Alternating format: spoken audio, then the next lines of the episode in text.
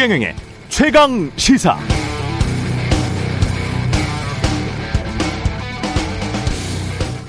울산에서의 회동이 누군가에게는 그래도 대의 명분을 생각해서 할 역할을 해야겠다는 책임감을 안겨줬다면 일군의 무리에게는 한번 얼렁뚱땅 마무리됐으니 앞으로는 자신들이 마음대로 하고 다녀도 부담을 느껴서 지적하지 못할 것이라는 잘못된 자신감을 심어준 모양이다.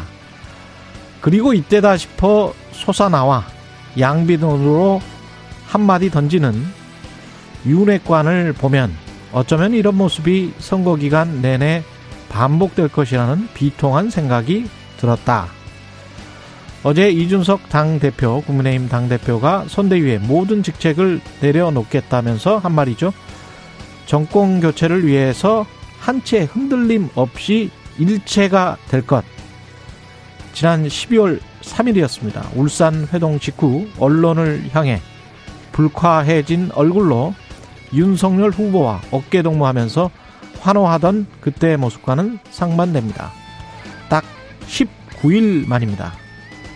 이준석 당 대표는 선대위의 모든 직책은 내려놓지만 당 대표로서의 당무는 성실히 하겠다 이렇게 밝혔습니다.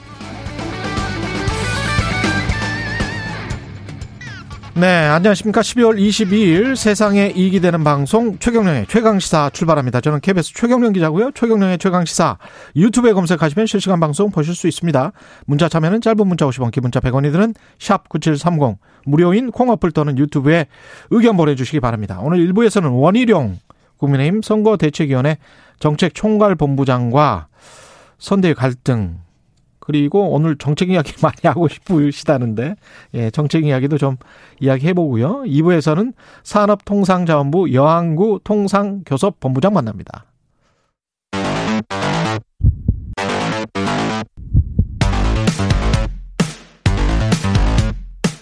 오늘 아침 가장 뜨거운 뉴스. 뉴스 unboxing. 네, 뉴스 unboxing 시작합니다. 민동기 기자, 김민아 시사평론가 나와 있습니다. 안녕하십니까? 안녕하십니까? 안녕하세요. 예. 이 상황 자체가 이거 어떻게 된 거예요? 이준석 당 대표는 여전히 당 대표고 선대위의 모든 직책은 내려놓겠다. 그렇습니다. 지금 예. 공동 상임 선대위원장직하고요. 음. 홍보 미디어 총괄 본부장직 맡고 있거든요. 예. 모두 내려놓겠다고 어제 기자회견에서 밝혔습니다. 그리고 이제 표면적인 갈등은 조수진 최고위원하고 갈등이 불거진 거잖아요. 예. 조수진 최고위원이 어떤 형태로 사과를 하더라도 본인은 받아들일 생각이 없다라고 얘기를 했습니다. 어, 어제 오후 기자회견에서 이준석 대표가 오프닝에서도 잠깐 언급을 하셨던 그 장재원 의원이 그동안 백의종군 한다면서 약간 잠잠하지 않았습니까? 예. 근데 어제 갑자기 이 문제에 개입을 했습니다. 음. 페이스북에 이준석 대표와 조수진 최고위원을 둘 다 이제 이제 비판을 했는데요.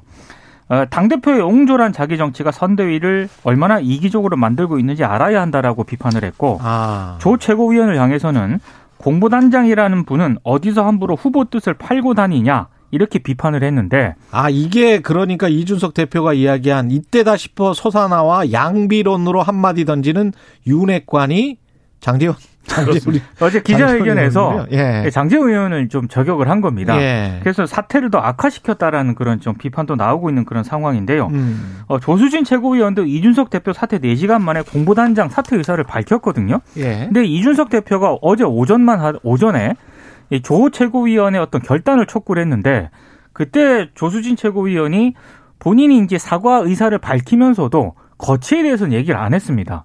그러다가 이준석 대표가 사퇴 기자를 하고 나서 4시간 만에 이제 사퇴 의사를 밝힌 이런 상황.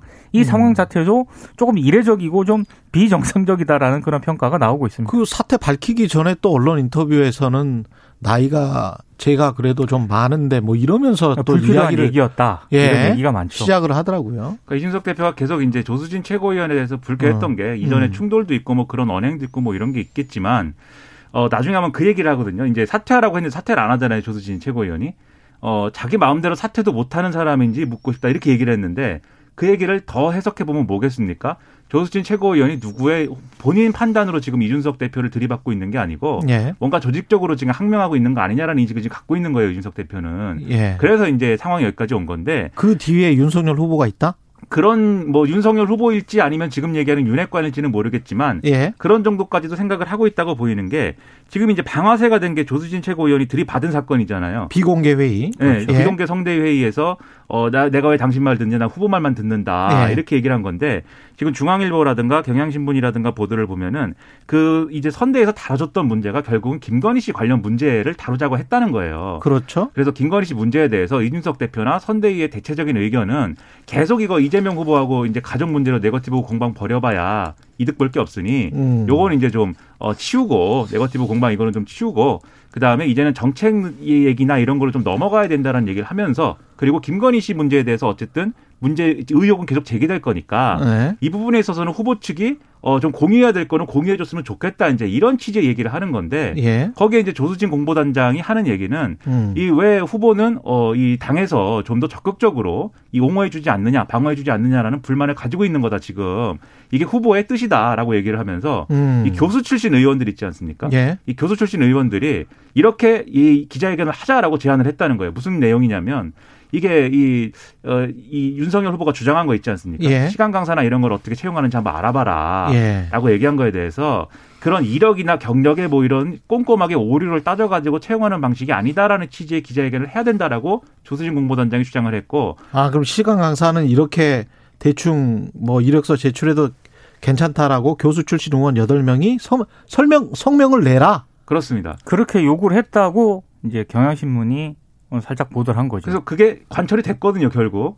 그러니까는 이런 그게 관철이 돼서 게 이런 성명서 나왔어요? 성명을 냈다는 거예요. 그래서 이게 결국 그러면 종합을 해보면은 네. 김건희 씨 문제에 대한 대응의 어떤 파열음이 있었고 그 파열음에서 조수진 단장이 이 네거티브 공방을 더 이어가고 더 강하게 배우자를 방어하고 이 공방을 더 해야 된다 이렇게 얘기한 거고 근데 그게 후보의 뜻이다. 그렇죠 이렇게 얘기를 했기 때문에 이준석 대표 입장에서는 선대위가 그럼 운영이 안 되는 거죠. 음. 그러면 여기서 중요한 거는 윤석열 후보의 태도입니다. 조수진 이 공보단장이 후보의 뜻이다라고 얘기를 하면서 그런 주장을 한 것이 후보의 뜻이 아니면 당연히 윤석열 후보가 제지에 나서야죠. 내 뜻이 얘기- 아니다. 그렇죠. 예. 난 그런 얘기 한 적 없는데 왜 그러냐 이렇게 했어야 되는데 아니거든요. 그게 민주주의 아니겠냐라고 하고 그리고 그 다음에 이제 어제도 이 조수진 단장하고 이준석 대표가 좀 이렇게 오해를 풀고 조수진 단장이 화- 그 사과하면 되지 않겠느냐 뭐 이 정도 얘기를 했기 때문에 음. 윤석열 후보가 이 상황의 심각성을 잘 모른 거 아니냐 이렇게 볼 수밖에 없는 실제로 상황입니다. 맥락을 보면은요. 예. 김건희 씨 관련 의혹이 불거졌을 때 윤석열 후보가 계속 처음에는 해명하고 반박을 했거든요. 그랬죠. 그러다가 나흘 정도 지나서 결국에는 그때 이제 사과를 하는 건데 예. 그런 맥락을 봤을 때 분명히 어- 그 비공개 최고위에서 불거진 그런 갈등 음. 그것도 이제 연장선으로 보면 충분히 이해가 간다는 측면도 있고 그리고 김종인 위원장이 지금 이준석 대표 사퇴 그 회견과 관련해서 본인이 지금 일단 사퇴 수습에 나서는 그런 상황이지 않습니까? 예. 윤석열 후보가 또 어제 그 얘기를 했어요. 김종인 위원장이 일단 후보는 빠져라고 얘기를 했기 때문에 김종인 위원장이 적극적으로 해결사 역할을 지금 하는 그런 모양새인데 예. 이것도 어떻게 보면은 정상적인 상황이라고 볼 수는 없는 거죠. 실, 실 설사 김종인 위원장이 이렇게 얘기를 했다 하더라도 음. 윤석열 후보가 본인이 직접 나서겠다라고 얘기를 하는 게 지금 온당하다고 보여지거든요. 그러니까 윤석열 후보가 좀 더 이 문제를 적극적으로 이제 해결해야 되고 좀 어 뭐랄까 심각성을 깨달아야 된다고 저는 생각을 하는 게 이런 논란 자체가 국민들이 볼 때는 윤석열 청와대에서 이런 일이 벌어질 수 있다 이런 생각을 갖게 할 수가 있어요. 이게 지금 후보의 뜻이다라고 얘기하는 게 조수진 단장뿐만이 아니라 여러 명이 있을 수가 있습니다. 지금 그렇죠. 후보의 뜻이다 내 말 들어라 이렇게 해야 된다. 근데 이게 청와대로 이, 이 무대로 옮겨 보면은 이게 그러면 대통령의 뜻이다가 되는 거거든요. 이 그럴 때는 이제 이제 구중 궁궐이 돼버릴 그렇죠. 수가 그렇죠. 있습니다. 다들 잘못하면. 대통령의 뜻이다라고 얘기하면서 예. 거기서 생겨나는 어떤 정책적 충돌이라든가 그리고 비리라든가 이런 것들이 발생할 수 있기 때문에 윤석열 후보가 이거 아니다 이렇게 딱 정리를 해줘야 되는데 지금 그러지 못하는 듯한 상황이 연출되고 있어 그게 첫 번째로 문제고요. 두 번째로 김종인 총괄 선대위원장이 이제 이 칼을 뽑아서 이 선대위 수술에 이제 들어갈 것이다 이번 기회를 통해서 이준석 대표가 이렇게 됐으니까 그 얘기를 하고 있는데 또 한쪽에서는 박수영 의원이라든가 이런 분들은 SNS에다가 대표와 최고위원도 다 총사퇴해야 된다 이렇게 글을 올리고 있어요. 아 대표와 최고위원도 다 총사퇴해야 된다. 네. 왜냐하면 조수진 공보단장도 최고위원이고 예. 이준석 대표는 대표니까 그런 주장을 또 하는 것인데 그러면 이제 선대위가 수술에 들어가는 상황에서 서로 책임 소재라든가 그리고 누가 그러면 살아남고 누가 이제 퇴출될 것이냐를 놓고 또 충돌하고 뭐 이럴 수밖에 없는 거거든요. 음. 당분간 계속 싸울 것 같아서 예. 이게 결국은 윤석열 후보가 이 좀 정리를 하지 않으면은 안 되는 국면이 아닌가 이렇게 생각이 됩니다. 그러니까 예. 김종인 위원장도 명확하게 얘기를 했거든요.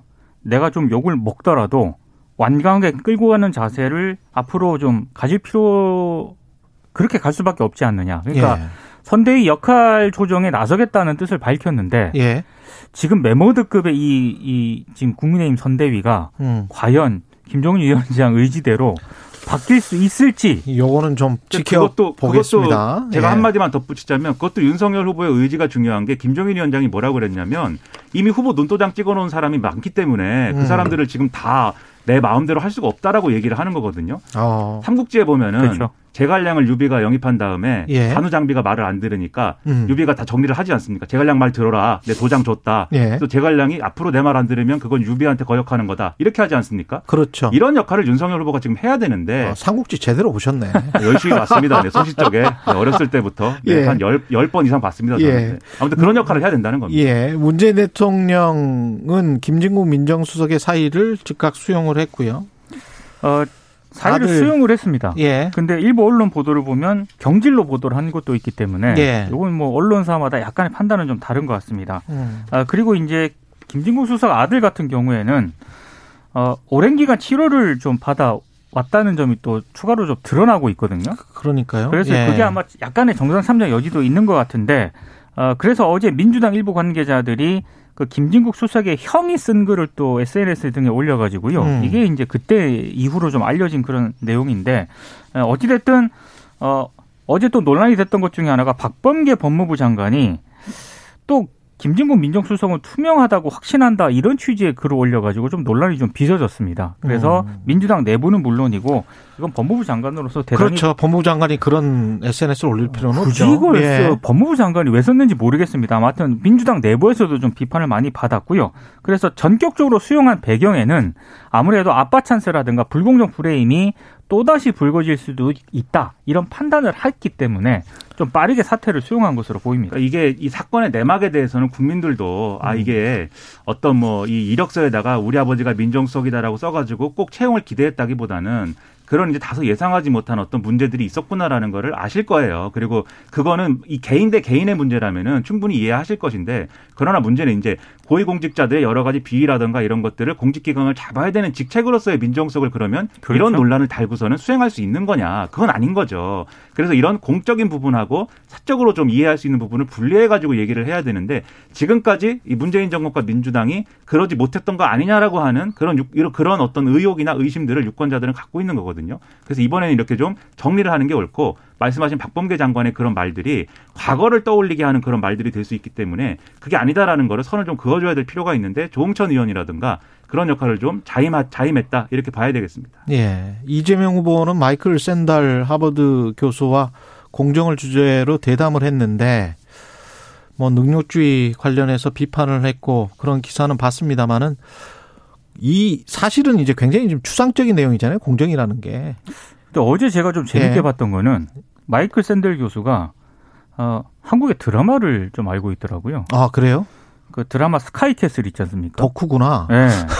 치열한 한국의 입시 경쟁을 보여준다. 예. 이렇게 얘기를 했고 오징어 게임 본 것 같습니다. 아, 능력주의 결함과 체제에서 밀려난 사람들에게 주는 패배감을 잘 나타내준다. 이렇게 얘기를 하면서 한마디로 이제 어, 이 공정, 이 자신들의 성공을 노력의 결과로 믿고 자만심을 갖는 것이 빈부격차 심화의 원인이다. 이런 점을 어제 두 사람이 굉장히 강조를 했습니다.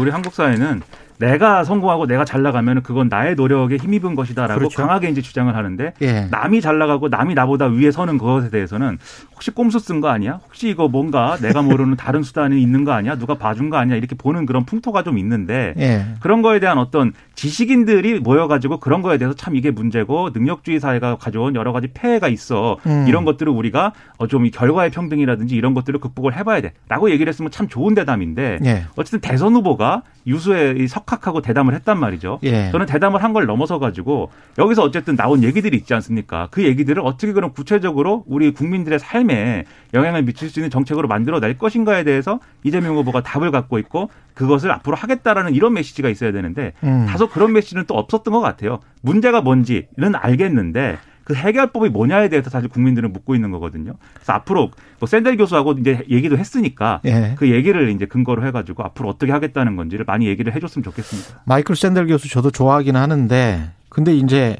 학문 쪽으로는 좋아하는데 이게 구체적으로 들어가 보면 말이죠.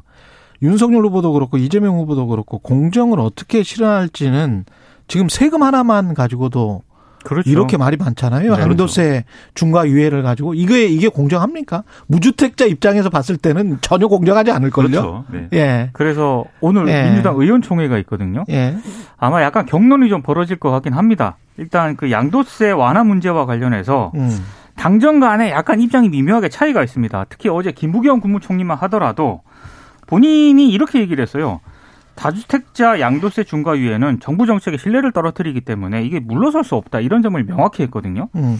아, 그러다 보니까 이제 이재명 후보 같은 경우에 어제 마이클 샌델 교수와의 대담이 끝난 뒤에 기자들에게 이렇게 얘기를 했습니다. 충분히 이해할 수 있다. 예. 왜냐하면 정부 정책에 훼손이 되니까 그런 음. 측면은 이해할 수 있는데 만약에 서로 동의가 안 되면 대선 끝난 뒤에 본인이 만약에 대통령이 되지 않습니까? 그때 집권 이후에 추진하겠다 이렇게 강조를 하긴 했는데 음. 여기에 또 송영길 민주당 대표는 또 입장이 약간 또 달라요. 오늘 의원총회에서 당론 모으겠다고 얘기를 했거든요. 그러니까 아마 송영길 대표는 이런 판단을 한 것 같습니다. 워낙에 지금 문재인 정부의 부동산 정책에 대한 비판 여론이 높다 보니까 중도층의 표심을 돌리기 위해서는 특히 수도권 민심을 돌리기 위해서는 이 정책 전환 메시지를 강력히 내야 된다 이런 판단을 좀 하고 있는 것 같습니다. 그래서 오늘 의원총회에서 당내 의견이 굉장히 분분하기 때문에 상당히 경론이 오갈 수도 있고 아니면 뭐 특위 구성을 통해서 냉각기를 가질 수도 있고 이런저런 전망이 나오고 있습니다. 지금 뭐 일종의 워킹 그룹을 구성을 해서 이른바 신구 권력 간의 생각의 차이라든가 이런 것들을 조정을 하는 그런 어떤 완충 장치를 만들자라고 얘기를 한다는데 저는 그런 것이 필요하다고 생각하면서도 거기서 해야 될 일이 예를 들면 양도세 중과 유예는 그럼 다음 정권에서 하고 그다음에 공시가의 현실화라는 거는 뭐 어느 부분에서 수정을 하고 이렇게 껌껌이 그거에 대해서 시점이나 그런 걸 조정하는 게 아니고 통합적으로 당하고 후보하고 그다음에 지금 현 정권하고 통합적으로 문재인 정권 이후의 부동산 정책은 큰 틀이 뭐냐, 로드맵이 뭐냐 이런 음. 거를 내놓을 수 있을 만한 그러한 어떤 그러한 작업들을 하는 게 필요한 거거든요, 사실. 뭐 다- 그런 것들이 더 이전에 이루어졌다면 좋았겠지만 이제 그런 것들이 보여지지 않고 있기 때문에 이재명 후보가 그게 세금 문제든 부동산 문제든 상당히 직자적으로 지금 반응을 하는 방식으로 정책을 내놓고 있기 때문에 그런 통합적인 인식을 만드는 기회로 삼아야지 이거를 서로 의견이 분분하다가 서로 타협하고 절충해 가지고 뭐는 하고 뭐는 내일 하고 뭐는 모레 하자 이런 식으로 결정하는 것은 제가 볼 때는 오히려 논란을 더 이어가는 소재가 될 수 있기 때문에 좀 이런 부분을 신경을 썼으면 좋겠습니다. 예. 사실 공정성이라는 가치 하나만 계속 추구를 하면 뭐 다른 정책 목표들 가령 부동산과 관련해서는 집값 안정을 도모하는 거잖아요. 그러면 이거 주장하는 분들 중에서 팔러스 믹스 뭐 좌파든 우파든 다른 다양한 정책을 혼합시켜서 가는 게 맞다. 저도 비슷하게 생각을 하고 있는데 그러면 당연히 공정성은 훼손됩니다. 그렇죠. 그러니까 공정성이라는 가치가 얼마나 거기에 매몰되면 얼마나 다른 가치들은 훼손시킬 수 있는지 거기에 관해서 사실은 그 진솔하게 이야기를 해야 돼요. 이게 추상적으로만 이렇게 이야기를 하고 우리는 공정할 수 있어요라고 넘어가는 거는 그것도 또 시대 담론에 그 부합하는 태도는 아니라고 공정을 보고. 예. 뭐를 위한 공정인지를 정치가 그렇습니다. 설득을 해야 됩니다. 그렇습니다. 나, 예. 나 내가 살아남기 위한 공정이 아니고 예. 우리 사회 전체가 합의할 수 있는 가치를 그렇습니다. 어떻게 만들 거냐의 공정을 논하는 게 정치이기 때문에 예. 그런 역할을 좀 했으면 좋겠습니다. 마지막으로 이 소식 한 가지만 성남 도시개발공사 김문기 처장인가요? 이분 사무실에서 숨진 채 발견됐습니다. 그 대장동 개발 사업 당시에 우선 예. 협상 대상자 선정 업무를 맡았던 부서에서 근무를 했고요. 예. 구속된 유동규 전 본부장 있지 않습니까? 음. 어, 이 유동규 전 본부장하고 함께 사업 협약서에서 초과 이익 환수 조항을 삭제한 의혹과 관련해서 검경의 조사를 받아왔던 것으로 알려지고 있습니다. 근데 이뭐 검찰 조사와 관련해서 뭐 음. 특별한 이상 징후는 발견되지 않았다라고 지금 언론 보도가 나오고 있는데 다만 그 정민영 변호사에게 내부 정보를 유출한 의혹으로 감사를 받고 있었거든요. 아. 근데 그 결과가 어제 나온 것으로 파악이 됐고요. 예. 그리고 성남도시개발공사가 이 감사 결과 정보 유출 의혹이 사실이라고 판단을 해서 이 김 처장에 대한 중징계라든가 형사 고발을 결정을 했고 이 내용을 오늘 김 처장에게 통보할 예정이었다. 이런 보도가 지금 나오고 있습니다. 이게 지금 문제가 있는 게 음.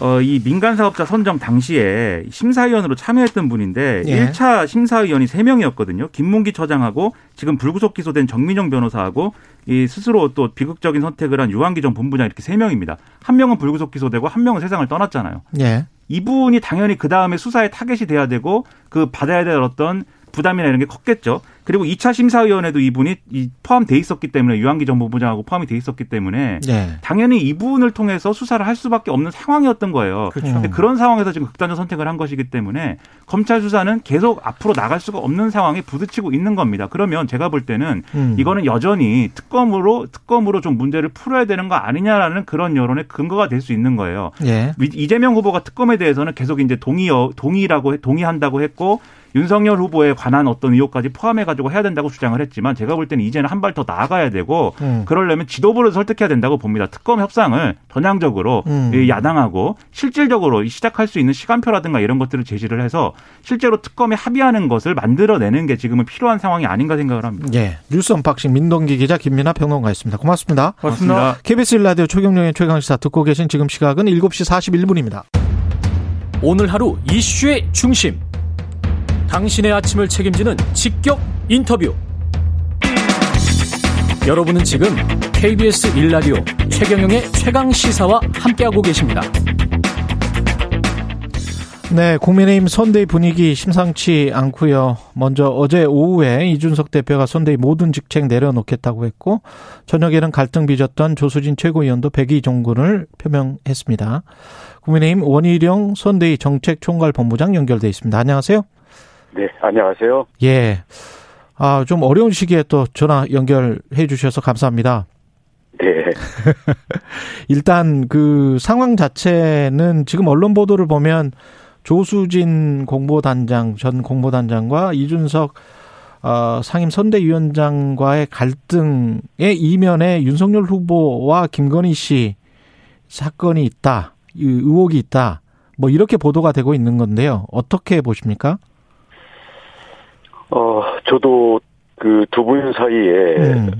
구체적으로 어떻게 해서 그렇게까지 갔는지 저도 음. 뭐 정확히는 모릅니다.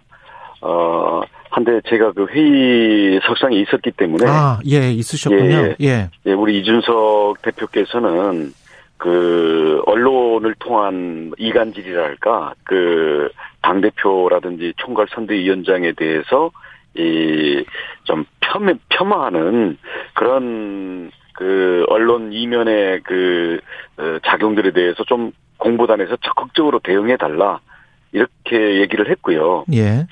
조수진 최고위원은 아 그것보다도 현재 그 후보의 부인에 대한 음. 그 가짜 뉴스도 포함되어 있는 공격들에 대해서 어 좀 더 적극적으로 대응해야 되는 게 아니냐. 그래서 음. 사실은 둘두 분 다 옳은 말씀이신데 그게 회의 석상에서 공개 석상에서 어 얘기되다 보니까 이게 좀 그 상승 작용을 일으켜 가지고 어, 공개석상으로 내서 얘기하기는 조금 부적절했던 그런 상황이 있었습니다.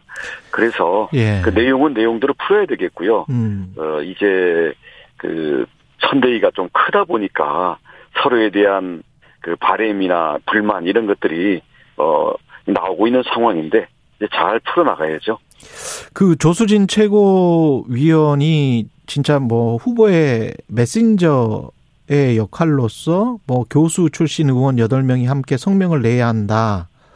후보 아내와 관련한 사과는 온전히 후보 몫이다. 같은 당 의원들이 왜 도와주지 않느냐.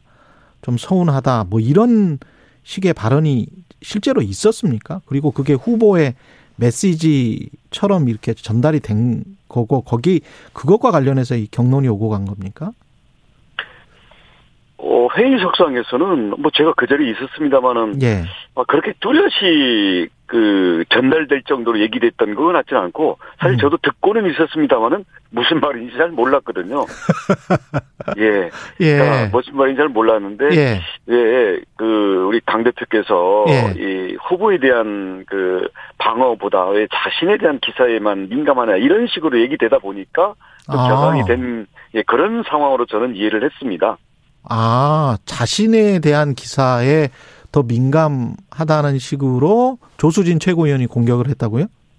예, 예, 저희는 그렇게, 들- 저는 그렇게 들었고요. 예. 그래서 그런 점들은 공개 석상에서 회의를, 회의에서 할 얘기는 아니잖아요. 음. 그래서 그런 점에 대해서는 이거, 아이고, 잘, 이거, 저, 어, 수습을 해야 되겠구나. 예. 그런 느낌을 가지고 들었는데, 구체적인 내용은 뭐 그렇게까지 명확한 얘기는 아니었던 것 같고 생각이 잘 안 납니다. 생각이 잘안 나세요. 예, 예. 예. 왜냐면 그렇게 뚜렷하게 전달되지가 않았기 때문에. 예, 알겠습니다. 네. 좀 난처하신 것 같고 김종 앞으로 그러면 수습 상황은 김종인 전 총괄 김종인 총괄 선대위원장에게 일임돼 있는 상황은 맞는 거죠. 아, 그거는 제가 직접 들은 게 아니기 때문에 모르겠습니다. 저도 보도를 통해서 그렇게 봤습니다. 아 그래요. 네. 그러면 어떻게 이 내용 사태는 해결이 돼야 된다고 보세요?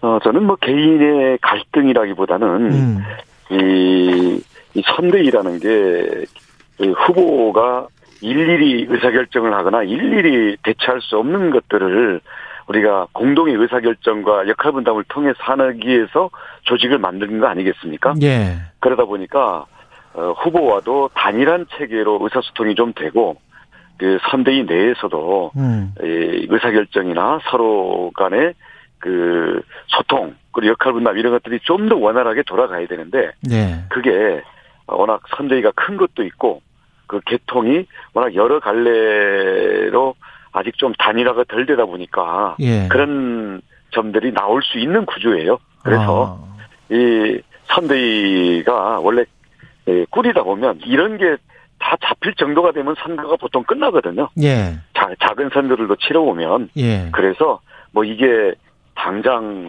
그 뭐 선대위의 뭐 좀 뭐 이 뭐 이 존재 자체가 문제될 그런 수준들은 아니고 통상 선대위에 있을 수 있는 이런 건데 앞으로 의사결정과 지휘개통 그리고 역할 분담 그리고 서로 간의 소통 방식 이런 점들에 대해서 한 차례 좀 대대적인 정리가 있어야 되는 거는 어, 저도 공감을 합니다.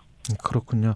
신지의 한국 여성 정치 네트워크 대표 영입은 어떻게 보십니까? 국민의힘에 도움이 되겠습니까?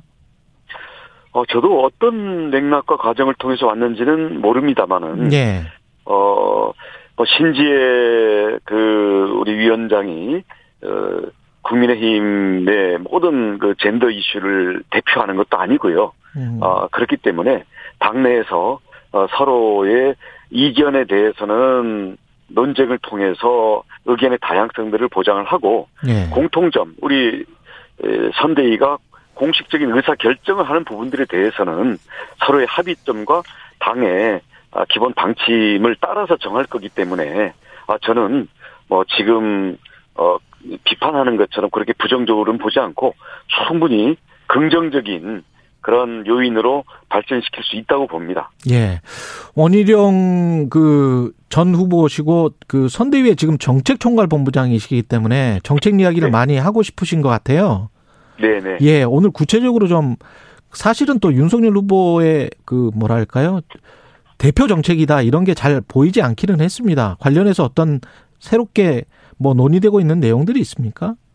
아, 대표 정책이라는 그런 국민들의 기대감이라는 거는 예, 이 나라 특히 민생을 음, 어떻게 국민들이 피부에 와닿게 제시를 해주고 그게 믿음이 갈 수 있냐 이런 거지 않습니까? 예, 그래서 예, 그런 점들에 대해선 저희가 부분 부분은 이미 발표한 것도 있고 준비들이 되고 있는데요. 예, 그렇게 후보께서 직접 국민들에게 저는 이렇게 하겠습니다라고 직접 국민들이 아 저게 윤석열 표 공약이구나라고 느낄 수 있는 그런 방식으로 하는 것들은 이제 연말 연초 가면서 좀 더 국민들 앞에 자주 설 거고요. 아, 지금 선대위가 출범이 돼서 저희가 이미 예를 들어 코로나에 대해서 백신 그 부작용에 대해서 국가가 책임을 지라라든지 예, 아니면 이 지금 국립 국공립 병원들부터 병상을 전부 전환을 하고 음, 자영업자들이라든지 요양병원 같은 이런 곳에는 이 바이러스 살균 장치들을 지원해서 방역 체계를 강화하라든지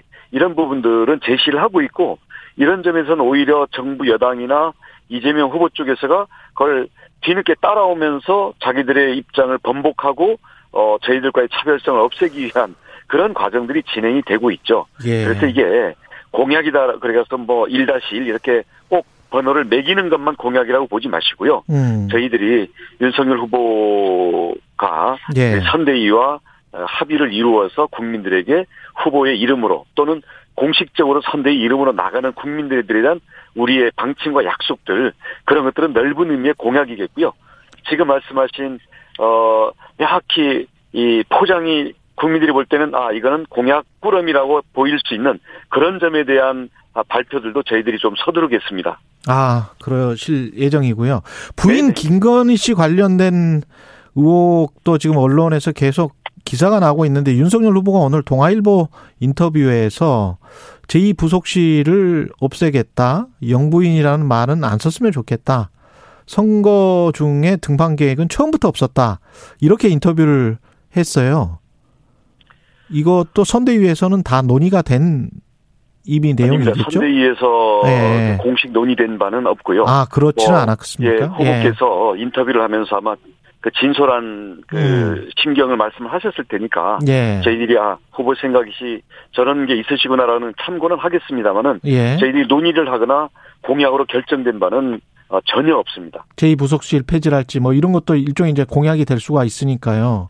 그거는 네, 뭐- 공약이 되려면 예. 후보가 그냥 얘기했다고 바로 공약이 되는 건 아니고요. 예. 후보와 선대위가 그래도 최소한의 의논과 절차를 거쳐야죠. 예. 선대 입장에서는 굉장히 곤혹스러울 것 같은데 지금 상황이 후보 자체에 관한 검증보다도 이제 배우자 검증 쪽으로 많이 여론의 관심이 쏠려 있어서 어떤 입장이신가요?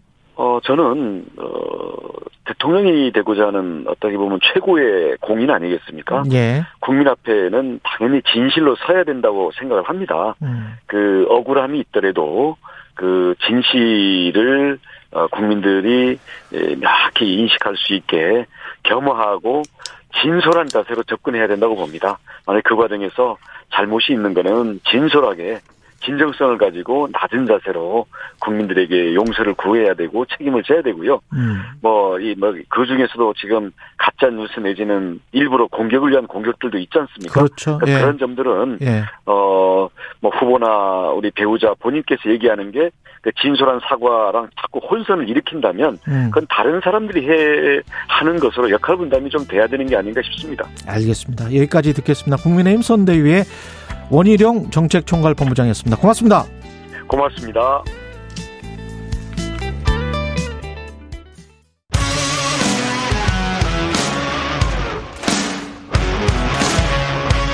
오늘 하루 이슈의 중심 최경영의 최강 시사.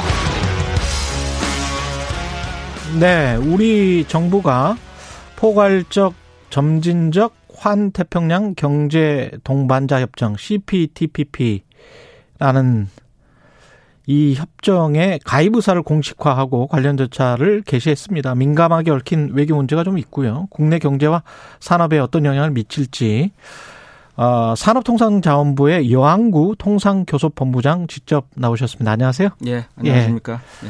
궁금한 게 많은데 언론에서도 뭐 계속 관심을 갖고 있습니다만은 정작 그 청취자분들 시청자분들은 잘 모르실 것 같아요. CPTPP 발음도 어렵고 이게 Comprehensive and Progressive 뭐 이렇게 돼서 포괄적 점진적으로 환 태평양 지역, Trans-Pacific 지역에 파트너십을 구축하겠다.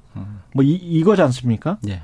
그러면 이게 어 과거에 했던 우리가 다자 FTA와 뭐가 다르고 왜 해야 되는 건지 그것부터 좀 설명을 해 주십시오. 예. 예. 아, 이 환태평 동반자 협정은 음. 이그 아시아 태평양 지역의 11개국, 예. 어, 일본, 뭐 뉴, 어, 뉴질랜드, 호주, 캐나다 이렇게 다 포함해서 가장 높은 수준으로 음. 어, 이렇게 11개국 간의 어, 이런 다자 그 통상 규범을 만든 것입니다. 근데 우리나라는 사실 이때까지 어, 이 FTA의 아주 선진국이었죠. 예. 그래서 어, 주로 양자 FTA를 많이 해왔습니다. 아, 그래서 어, 지금은 57개국과 17개 FTA가 지금 되어 있는데 아, 사실 이렇게 우리가 양자 FTA를 하는 거는 아, 제가 이제 놀이공원으로 비유를 한다라 그러면 예. 놀이공원에 가서 여러 가지 놀이기구를 그냥 개별적으로 다 티켓을 살 수가 있지 않습니까? 아. 아, 근데 이런 그 다자 간의 FTA는 자유이용권을 그냥 자유이용권이네요. 예, 예, 그렇게 보시면 됩니다. 예. 그렇기 때문에 이렇게 역으로 역내에 이런 그 가장 높은 수준의 이 통상 규범이 이렇게 만들어질 경우에는 음. 그 안에서 음. 어그 기업들이 자유롭게 이렇게 공급망을 형성을 하면서 할 수 있기 때문에 또 우리나라가 이때까지 그 잘해왔던 음. 양자와는 또 다른 차원의 아, 또 좀 이 굉장히 또 높은 수준의 음. 아, 그거라고 볼 수가 있습니다. 그래서 전략적으로 우리나라가 아, 이제 가입을 하는 것이 중요하다라고 판단을 하는 것이고 예. 것입니다. 근데 이게 지금 논의가 되고 고민을 해온 게 꽤 됐어요. 한 7, 8년은 된 것 같은데. 예. 예. 그때는 가입 결정을 보류했다가 한 2013년부터 그랬었는데 예. 지금은 해야 되겠다라고 결정한 게 왜 그런 건가요? 사실 이런 그 다자 통상 규범은 이 글로벌 통상 환경 그리고 국제 정세가 어떻게 되느냐에 따라서 우리가 딱 민첩하게 그렇겠죠. 아, 판단하고 예, 예. 어, 결정을 해야 됩니다. 근데 2013년에 우리나라가 이제 어, 그 관심을 표명을 했었는데 어, 그 이후에 어, 잘 아시겠지만 뭐 트럼프 대통령 들어오신 이후에는 어, 이 TPP에서 탈퇴를 하고 그랬죠. 그러면서 굉장히 이게 좀 어, 불안정한 그런 상황이었습니다. 보호무역 쪽으로 많이 갔죠. 그렇습니다. 예. 근데 이제 최근에는 이제 post 코로나, 코로나 음. 이후에 어떤 새로운 통상 질서가 어, 새롭게 판이 짜여지면서 또 디지털 화도 굉장히 급속화되면서 또 아시아 태평양이 어, 사실 미래 성장의 엔진이지 않습니까? 예. 그러다 보니까 이 아직 그저 CPTPP가 새로운 각광을 받게 됐고 음. 그래서 정부에서도 판단할 때 아 지금은 이제 때가 왔다. 아 그렇게 판단을 하고 이제 아, 저희도 어, 보다 아, 적극적인 어, 그런 가입을 위한 아, 음. 그런 그 절차를 어, 시작을 하려고 하는 겁니다. 근데 이, 이 CPTPP는 지금 주도하는 나라가 일본으로 제가 알고 있고요. 일본은 이미 이제 가입국이고. 근데 이제 일본이 약간 좀 한국이 들어오는 걸 싫어한다. 뭐 이렇게 지금 언론에는 알려져 있는데 그건 맞습니까?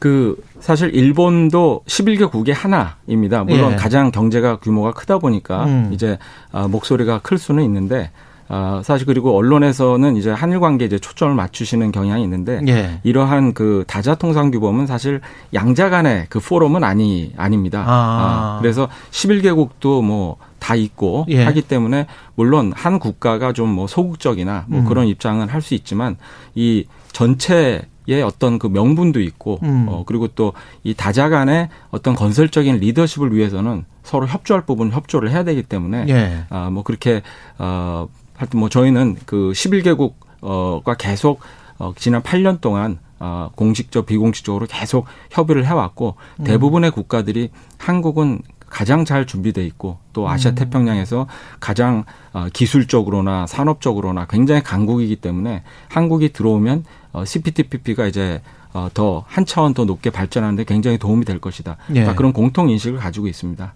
그러면 이게 어, 어느 나라들이 일본 포함해서 어떤 나라들이 지금 돼 있나요? 환태평양에? 예, 지금 호주, 뉴질랜드, 일본, 캐나다, 예. 아, 칠레, 페루, 그리고 뭐 베트남, 브루나이, 아. 아, 뭐 이런 나라들로 구성이 되어 있습니다. 그러면 우리가 들어가게 되면 우리는 뭐가 혜택이 어떤 산업 쪽은 혜택이 될 것이고 어떤 산업은 또 좀 손해가 날 것 같아서 좀 반대하는 산업이 분명히 있을 것이고요. 예. 아, 이거는 사실 이제 혜택으로 보자면 음. 뭐 먼저 이제 수출 중대를 들 수가 있습니다. 그렇겠죠. 사실 아, 올해 우리나라가 거의 지금 어 6천억 불 수출을 어그 초 초과하면서 어 역대 최고의 그 수출 실적을 이 어려운 상황에서도 내지 않았습니까? 그랬죠. 예. 그 보면 우리 여러 가지 뭐 자동차, 가전, 조선 이런 그 주력 산업도 그렇지만 음. 어떤 새로운 그런 그 저 수출 산업이 굉장히 뜨고 있습니다.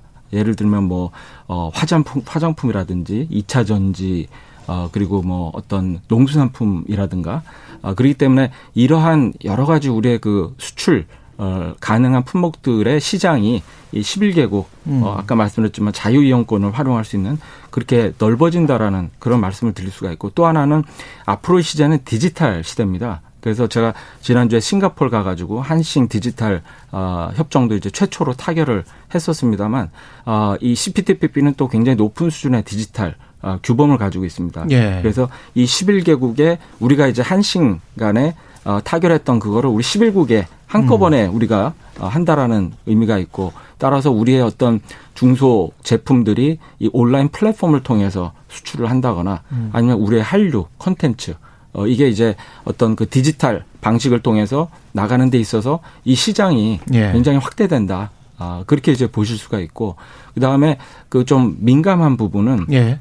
뭐 우리 저 농수산품 예. 어, 이쪽은 사실 어저 피해가 우려되는 그런 음. 부분은 사실입니다. 그리고 정부는 그 부분에 대해서 굉장히 어저 저 무겁게 심각하게 받아들이고 있고 그래서 어 지금 관계 부처들 간에 어떻게 하면 요 이런 그 피해 산업이나 이제 어 취약한 계층에 어 우리가 그또 도와드리고 지원하고 경쟁력 강화를 위해서 도와드릴 수 있을 것인지 음. 그런 부분을 면밀하게 지금 보고 있는 상황입니다. 이게 이- 이거를 하면은 어떻게 되는 건가요? 전부 뭐 노동이랄지 예. 뭐 사람의 교류랄지 상품 서비스 금융 이런 것들이 전부 다 그냥 왔다 갔다 할 수 있는 예. 관세 없이 예. 이런 상황입니까? 아니면은 수준이 조금 조금씩 조정이 될 수 있는 그런 겁니까? 어, 기본적인 것은 그런 어떤 상품이나 서비스 음. 이런 것들이 이제 자유롭게 어, 오갈 수 있는 그것을 지향을 하지만 예. 하지만 또 어, 뭐 사람의 이동 같은 거는 또 국가마다 많은 그렇죠. 제약이 있지 않습니까? 예. 그래서 그런 부분들은 사실 좀 어, 그 예외로 하는 경우가 많고 그리고 또 사실 이 협상이라는 거는 어, 이게 민감한 부분 그리고 좀 어, 좀, 저, 반영을 해야 되는 부분. 예. 그런 부분에 있어서는 협상을 하면서 또 반영할 수 있는 길이 여러 가지가 있습니다. 아, 그렇군요. 아, 그래서 그런 과정에서 우리가 어, 좀 더 공격적으로 나가야 될 부분은 음. 최대한 챙기고 음. 또 우리가 민감한 부분은 최대한 어, 좀 어떤 보완 장치를 마련을 해서 예. 하는 그런 협상을 어, 저희는 계획을 하고 있습니다. 그 일본과 만약에 이제 일본도 포함돼 있으니까요. CPTPP에. 예. 그러면 그때 2003년도에도 일본과 추진하던 FTA가 불발됐었을 때 그때 쟁점도 사실은 이제 자동차 예. 그쪽에 워낙 그 도요타라는 센 기업이 있으니까 예. 뭐 기계 그다음에 우리가 이번에 소재 뭐 좀 당했었잖아요. 18년도에. 예. 이런 것들 같은 경우는 좀 우리가 상당히 불리할 것 같고 또 만성적으로 대일 무역 적자도 있는 상황이기 때문에 네. 어떻습니까? 이런 부분들은 어떻게 조정돼야 될까요? 어, 사실 그 일본의 어떤 제조업에 대해서는 사실 우리 어 일부 산업이나 또 음. 우리 국민들께서도 좀 우려하시는 그런 부분들이 많은 것은 저희도 잘 이해는 하고 있습니다. 예. 그리고 만약 이제 협상을 나중에 아, 음. 시작하게 되면 그런 부분들을 잘 좀 저희가 아, 반영해서 어, 최대한 아, 좀 우리의 어떤 국익을 최대하는 방향으로 하려고는 하고 있는데요. 예. 근데 저는 사실 좀 이게 우리가 일본 관계에 있어서 너무 수세적으로 볼 거는 또 아니라고 저는 아, 생각합니다. 그래요? 예. 우리나라는 이미 충분히 강하고요. 지금 제가 뭐 여러 가지 여러 그 해외 출장 다니면서 보면 어 지금은 우리나라의 어 우리나라가 사실 이 반도체라든가 어 배터리라든지 이런 핵심적인 미래 산업의 아, 명운을 좌우할 수 있는 핵심 산업에 아주 키를 다 쥐고 있거든요. 예. 그래서 해외 나가면 굉장히 한국과 이제 산업 협력을 좀 하고 싶다. 음. 그런 얘기를 많이 합니다. 예. 아, 그리고 어 제가 지난 주에 그 싱가포르에서 그 세계적인 투자가 짐 로저스를 예. 만나는데 그분은 머지않아 한국 경제가 일본을 추월할 거다. 아, 그렇게 그 분은 뭐 한 10년 전부터 그 말씀을 예. 계속 해왔죠. 그래서 제가 요번에 예. 아, 지금도 그렇게 생각하시냐. 예. 아, 그랬더니 아, 지금도 그렇게 생각을 한다라고 아, 하시고 지금도. 최근에 제가 예.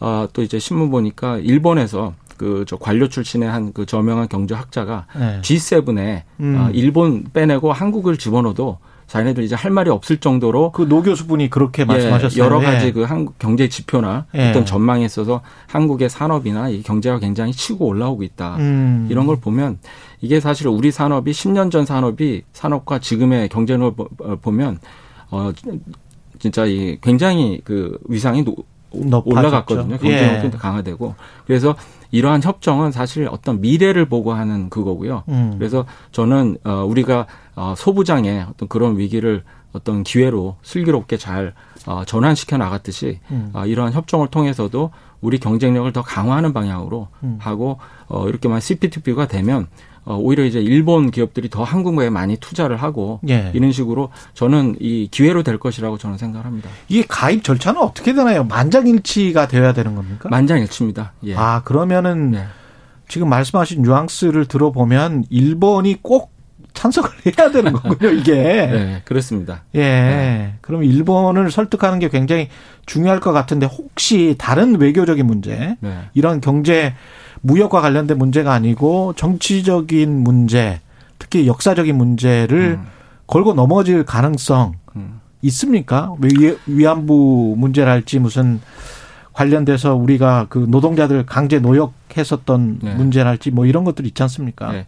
저희 입장은 어 경제 이슈랑 예. 어, 그러한 비경제 이슈는 분리해서 음. 어저 해야 된다라고 생- 저희는 생각을 하고 있습니다. 어, 그리고 아까 말씀드렸지만 어 이게 11개국의 음. 어떤 그 국제적인 어, 통상 그 협의체이기 때문에 거기서 어떠한 그 경제적인 아닌 이슈를 가지고 예. 어, 전체적인 어떤 프로세스를 어 블럭 이렇게 좀 어 이렇게 그 저해를 한다 차단을 하려고 한다면. 그런다라는 것은 어떤 그 저 글로벌 리더십이나 명분에 음. 있어서도 어 사실 굉장히 어 좋지 않은 거거든요. 어 근데 일본이 만약에 전략적으로 예. 후쿠시마 수산물 같은 경우는 경제적인 문제이기 때문에 후쿠시마 수산물을 상징적으로라도 수입해 달라. 그러면 전향적으로 검토해 보겠다. 이렇게 나올 아, 수도 있지 않습니까? 그렇게는 저희 저희는 그렇게 할 수는 없고요. 그렇게는 할 수는 예. 없고. 그러한 그 예. 후쿠시마 수산물은 어 뭐 경제 이슈라기보다 경제 예. 이슈기도 하지만 예. 그래도 국민의 건강과 안전에 관련된 이슈지 그렇죠. 않습니까? 그렇죠. 예. 그래서 그런 부분들은 저희도 어 단호하게 예. 저 대처해 나가려고 합니다. 그 다음에 지난해 그 알셉 또 우리가 서명을 했었죠. 예. 예, 알셉 할 때도 이거는 이제 중국이 들어가 있었단 말이죠. 예. 예. 그러면서 이제 어떤 미중 사이에서 우리가 균형을 잃는 게 아닌가 그런 네. 걱정도 있었고 이거 뭐 미국이 워낙 근데 트럼프 대통령이 말씀하셨던 것처럼 전 대통령이 보무역을 했기 때문에 우리는 뭐 어쩔 수 없이 가입한 측면이 있습니다만은 미국은 또 다른 거 한다고 하는 거 아닙니까 또 예. 지금 바이든 대통령이 예, 그게 사실 예. 좀 정확하게 제가 말씀을 드리고 싶은데요. 예. 알셉은 어, 아세안 10개국이 주도를 한 것이고 아 어, 알셉에는 우리 그 신남방 정책 차원에서도 어, 들어가는 것이 우리의 국익에 어, 그랬죠. 가장 부합한 것이라고 예. 저희는 판단을 하고 있습니다. 왜냐하면 알셉이라는 국가는 지금 어, 전체 전 세계 인구의 30%, 전 세계 GDP의 GDP의 30%를 차지하는 그런 거대한 경제군이고 예. 특히 아세안이나 인도, 아, 인도는 빠져 있습니다만 아세안을 보면 어 그 평균 연령이 거의 뭐 20대 후반, 30대 초반으로 굉장히 젊고 예. 중산층도 굉장히 크게 성장을 하고 있고 그래서 우리 기업들이 앞으로 진출하는데 굉장히 큰 시장이 될 수 있는 그겁니다. 음. 그래서 그런 차원에서 우리가 적극적으로 이제 들어간 것이고 그리고 지금 또 말씀하신 미국에서 저 최근에 뭐 인테, 예. 아, 인테 IPEF입니다. 예, 인테 경제 예. 프레임워크라는 아, 그런 것을 어, 가지고 있고 어, 지난 11월 달에 그 USTR의 캐서린 타이 대표가 예. 한국에 왔을 때도 그런 부분에 대해서도 어, 논의를 했습니다. 근데 아. 이제 미국은 아직 그 구상 단계이기 때문에 아직 아. 그 어, 굉장히 어떤 그 구체적인 음. 그런 내용이 아직 나오지는 않은 상태지만 음. 어, 지금 아시아 태평양 지역의 많은 국가들이 긍정적인 그런 반응을 보이면서 어, 그 또 어떤 새로운 어, 그런 형태의 어, 경제 협력체로 이제 발전시키려고 하는 그런 단계입니다. 예. 이 임, IPEF 이거가 I가 앞에 들어가 있으니까 이게 인, India 인도 인도 거든요. Pacific, 예. Indo-Pacific 이렇게 나가는 거잖아요. 맞습니다. India Pacific. 예. 이 인도 태평양 경제 framework면 인도는 이제 미국이 전략적으로 중국에 대항하기 위해서 인도를 자꾸 키우려고 하지 않습니까? 네. 지금 말씀하시는 거 들어보면 RCEP도 가입했고 뭐 CPTPP 만약에 IPEF가 나오면 예. 그것도 우리는 가입하는 그런 수준입니까? 그러면 있는 대로 우리는 가입을 해야 된다. 포괄적 네. 다자 협정해야 된다. 예. 예.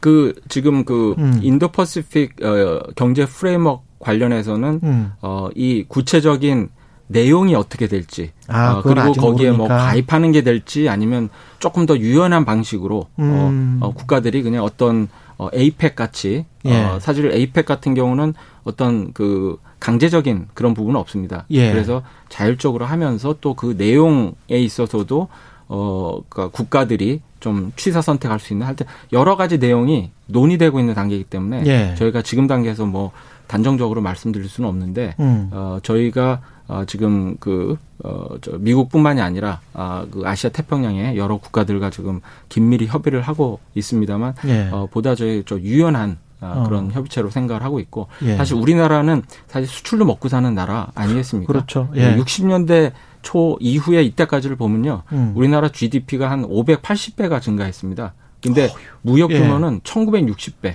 그러니까 우리 GDP가 증가한 것보다 4배 이상으로 어, 그랬군요. 증가를 했고 예. 그거는 우리나라야말로 수출과 무역으로 이- 음. 이렇게 그 경제 성장과 어, 부를 이룬 나라라고 볼 수 있거든요. 예. 그래서 이러한 어, 그 어떤 형태의 어떤 국제적인 협의체 음. 이런 데서는 우리가 적극적으로 어, 선제적으로 들어가서 어, 우리의 의견을 선제적으로 반영을 해야 음. 그래야 그게 우리 아, 대의존도가 높은 우리나라에는 그게 도움이 된다라고 저는 생각합니다. 사실 한미 FTA 한 10여 년 전에 했을 때도 국내에서 반대 여론이 많았습니다만 결국 해놓고 나서 보니까 그렇습니다. 예. 굉장한 성과였거든요. 굉장한 성과였고 트럼프 예. 대통령은 이거 미국이 손해 봤기 때문에 맞아요. 다시 개정해야 된다까지 예. 그렇게 했지 않습니까? 예, 철회하자고 막 그랬고, 예, 무르자고 했던, 했었던 정도잖아요. 근데 이제 이런 것들을 진행시키면서 결국은 뭐라고 해야 될까요? 도태하거나 사양하는 산업들이 분명히 나타나고 그렇습니다. 그 산업에 관한 어떤 보호 조치를 하고 그 분, 그 산업에 종사하는 분들도 국민들이기 때문에 예. 그런 부분들도 굉장히 신경을 쓰실 것 같은데요. 그렇습니다. 다시 한번 좀 강조를 해 주십시오. 예, 그렇습니다. 예. 예. 그래서 사실 요번에 CPTPP 요 음. 부분도 사회적 그, 어, 사회적 그 어떤 논의 과정을 시작을 하겠다라는 말씀이 그 말씀입니다. 예. 아, 뭐 물론 이렇게 미래를 바라보고 우리가 어, 이 대의존도 높은 국가로서 당연히 해야 될 부분은 해야 되지만 그 과정에서 불가피하게 생기는 소외계층 또 피해계라 이것도 사실 어, 저희가 아, 저 큰 신경을 어, 써서 어, 그에 합당한 대응책을 마련하고 또 경쟁을 더 강화할 수 있는 음. 그런 방안을 마련을 해놓고 해야 예. 어, 그래야 이제 어, 사회적으로도 어, 또 협의가 이루, 합의가 이루어질 수 있다라고 생각합니다. 그래서 예. 그 과정을 지금 어, 굉장히 치밀하게 그리고 음. 면밀하게 지금 어, 해나가고 있습니다. CPTPP 만약에 가입이 된다면 어, 일정이 어느 정도나 될까요? 어, 어떻게 예상을 하세요? 그 일정은 사실 저희가 지금 예단할 수가 없습니다. 예. 음. 그 11개국이 같이 하는 것이고, 네. 어, 그리고 이 협상을 하게 되면 이 11개국 전체로도 하지만 또 개별국과도 이게 그렇겠죠. 해야 되기 때문에 예. 우리가 이때까지 그 다- 양자 간의 협상한 거와는 굉장히 아, 추이가 달라지고 예. 시간이 또 길어질 수도 있고 음. 뭐 짧을 수도 있고 그리고 뭐 하지만 아그 하여간에 새로운 차원의 예. 새로운 차원의 어떤 통상 협상이라고 저희는 생각하고 있습니다. 이거는 뭐 정부가 바뀌더라도 국익을 위한 거니까 예. 할 거는 계속 이제 할 수밖에 없을 것 같습니다. 그렇습니다. 이거는 예. 사실 우리나라가 8년 동안 음. 어떤 그 정부의 어, 바뀜을 떠나가지고 8년 동안 어, 차분하게 그리고 철저하게 준비를 해온 것이고요. 음. 앞으로도 어, 이런 통상에 관련한 그런 이슈는 어, 사실 국익을 가장 저 어, 보다 그, 그 저, 우선순위에 미래와 놔요? 그렇죠. 아, 미래와 예. 또 국익을 가장 우선순위에 놓고 그렇게 대응을 해야 된다고 생각합니다. 알겠습니다. 여기까지 시간이 다 됐습니다. 말씀 감사고요. 산업통상자원부의 산업자원통상부의 에, 여항구 통상 교섭본부장님이었습니다. 고맙습니다. 예, 감사합니다. 예. 예. 공정, 공익, 그리고 균형. 한 발짝 더 들어간다. 세상에 이익이 되는 방송. 최경영의 최강 시사.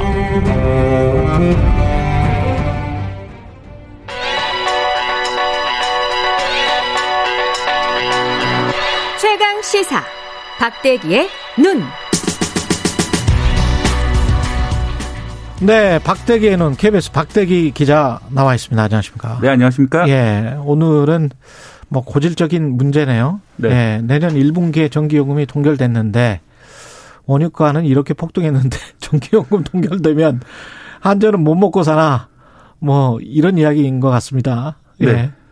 일단 뭐 최근 예. 뭐 치킨값부터 해가지고 안 오르는 음. 게 없는데 예. 그나마 전기값이 안 올라서 다행이다. 이렇게 말씀하시는 분들 일반 많으시고요. 뭐 가정용 소비자 예. 입장에서는 이거 저 산업용도 못 올리는 겁니까? 예, 똑같이 지금 같이 조정이 되는 거고요. 예. 예, 그 같이 움직입니다. 그렇기 예. 때문에 뭐 산업용이고 가정용이고 간에 이번에 안 올리기로 했기 때문에 예. 예, 분명히 가게에는 도움이 됩니다. 예. 하지만 이 업계 원래 인상을 어느 정도나 하려고 그랬어요? 한전에서? 네, 한국전력에서는 1kW 시당 3원 인상안을 이번에 냈는데 3원. 예, 그러니까 350kWh 정도를 일반 가정에 쓰거든요. 예. 한 달에 1,000원 정도 인상하자 이렇게 냈는데 어. 어, 이 최종 결정은 정부가 하게 돼 있습니다. 정부가 뭐 위원회를 열고 여러 의견을 수렴해서 하게 돼 있는데 음. 뭐 결국은 정부가 결정하는 거니까 종합적으로 판단했을 때 최근 고물가로 시달리는 국민들이 많다 이런 음. 이유로 동결을 시켰습니다. 이게 산자부 소관 아닌가요? 원래 한국전력은? 네, 산자부에서는 사실은 좀 올리고 싶었던 뜻도 많았던 것 같아요. 예. 그런데 최종적으로는 그 기재부랑 협의를 하게 돼 있거든요. 기재부는 또 물가를 걱정할 거고. 네, 그렇습니다. 예. 특히 아시다시피 기재부가 정부 부처 중에서는 가보부 갑이라고 하죠. 예산을 지고 예. 있기 때문에 예. 기재부가 그냥 단순하게 의견을 들으라 뭐 이렇게 돼 있지만은 예. 그 의견이 바로 이제 정부 의견이 되는 경우가 많이 있습니다. 이번 같은 그렇군요. 경우에도 예. 기재부에서 물가를 관리하다 보니까 어. 결국 공공요금을 동결시키자. 그래서 음. 전기요금도 동결됐습니다.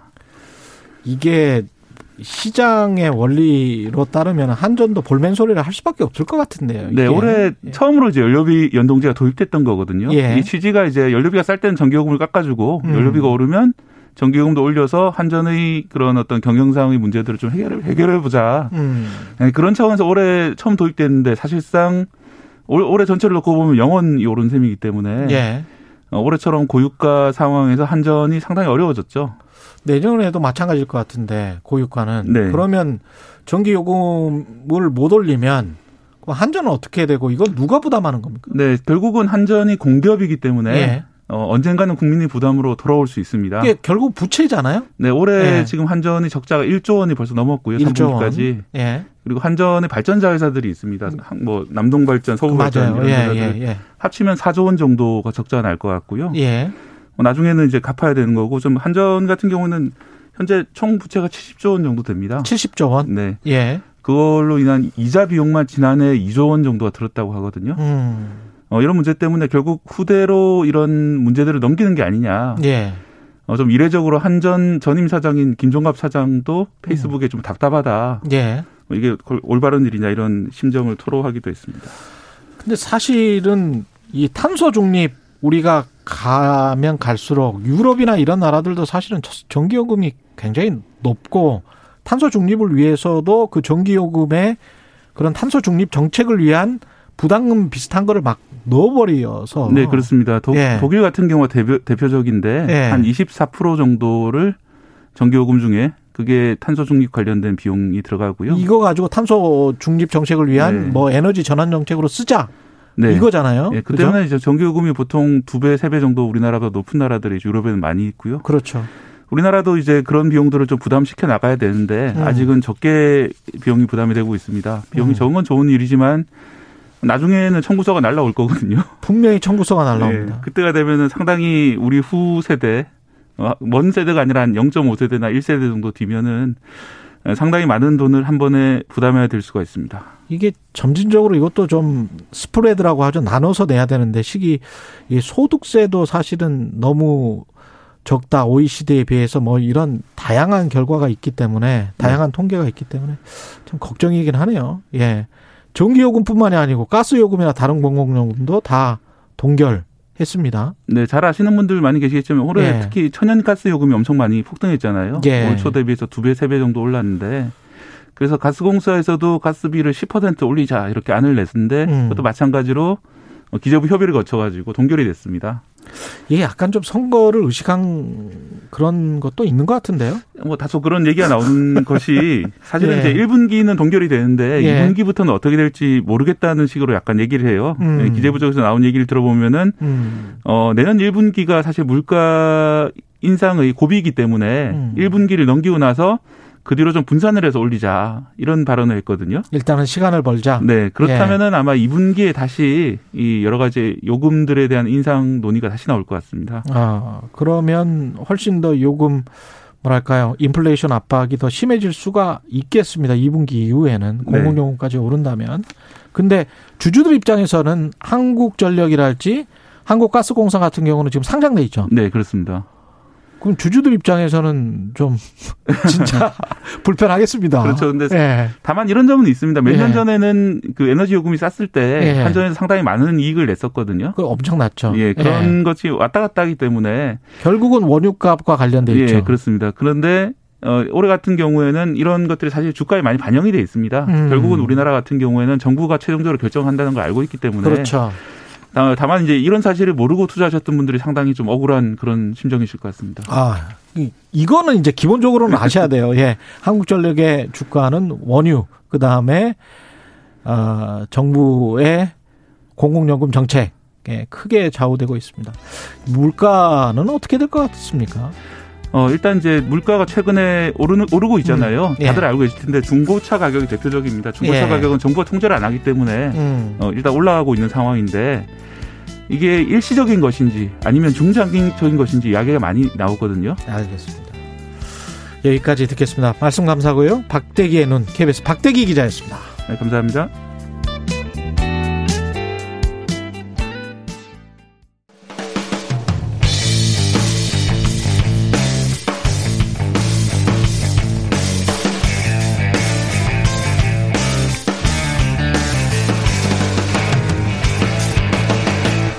최경영의 최강 시사.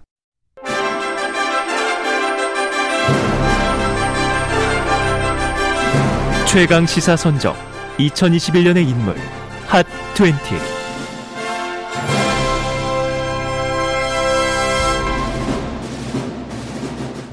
네, 2021년을 마무리하며 특별히 준비하는 시간이죠. 최강 시사 선정 2021년의 인물 핫 20.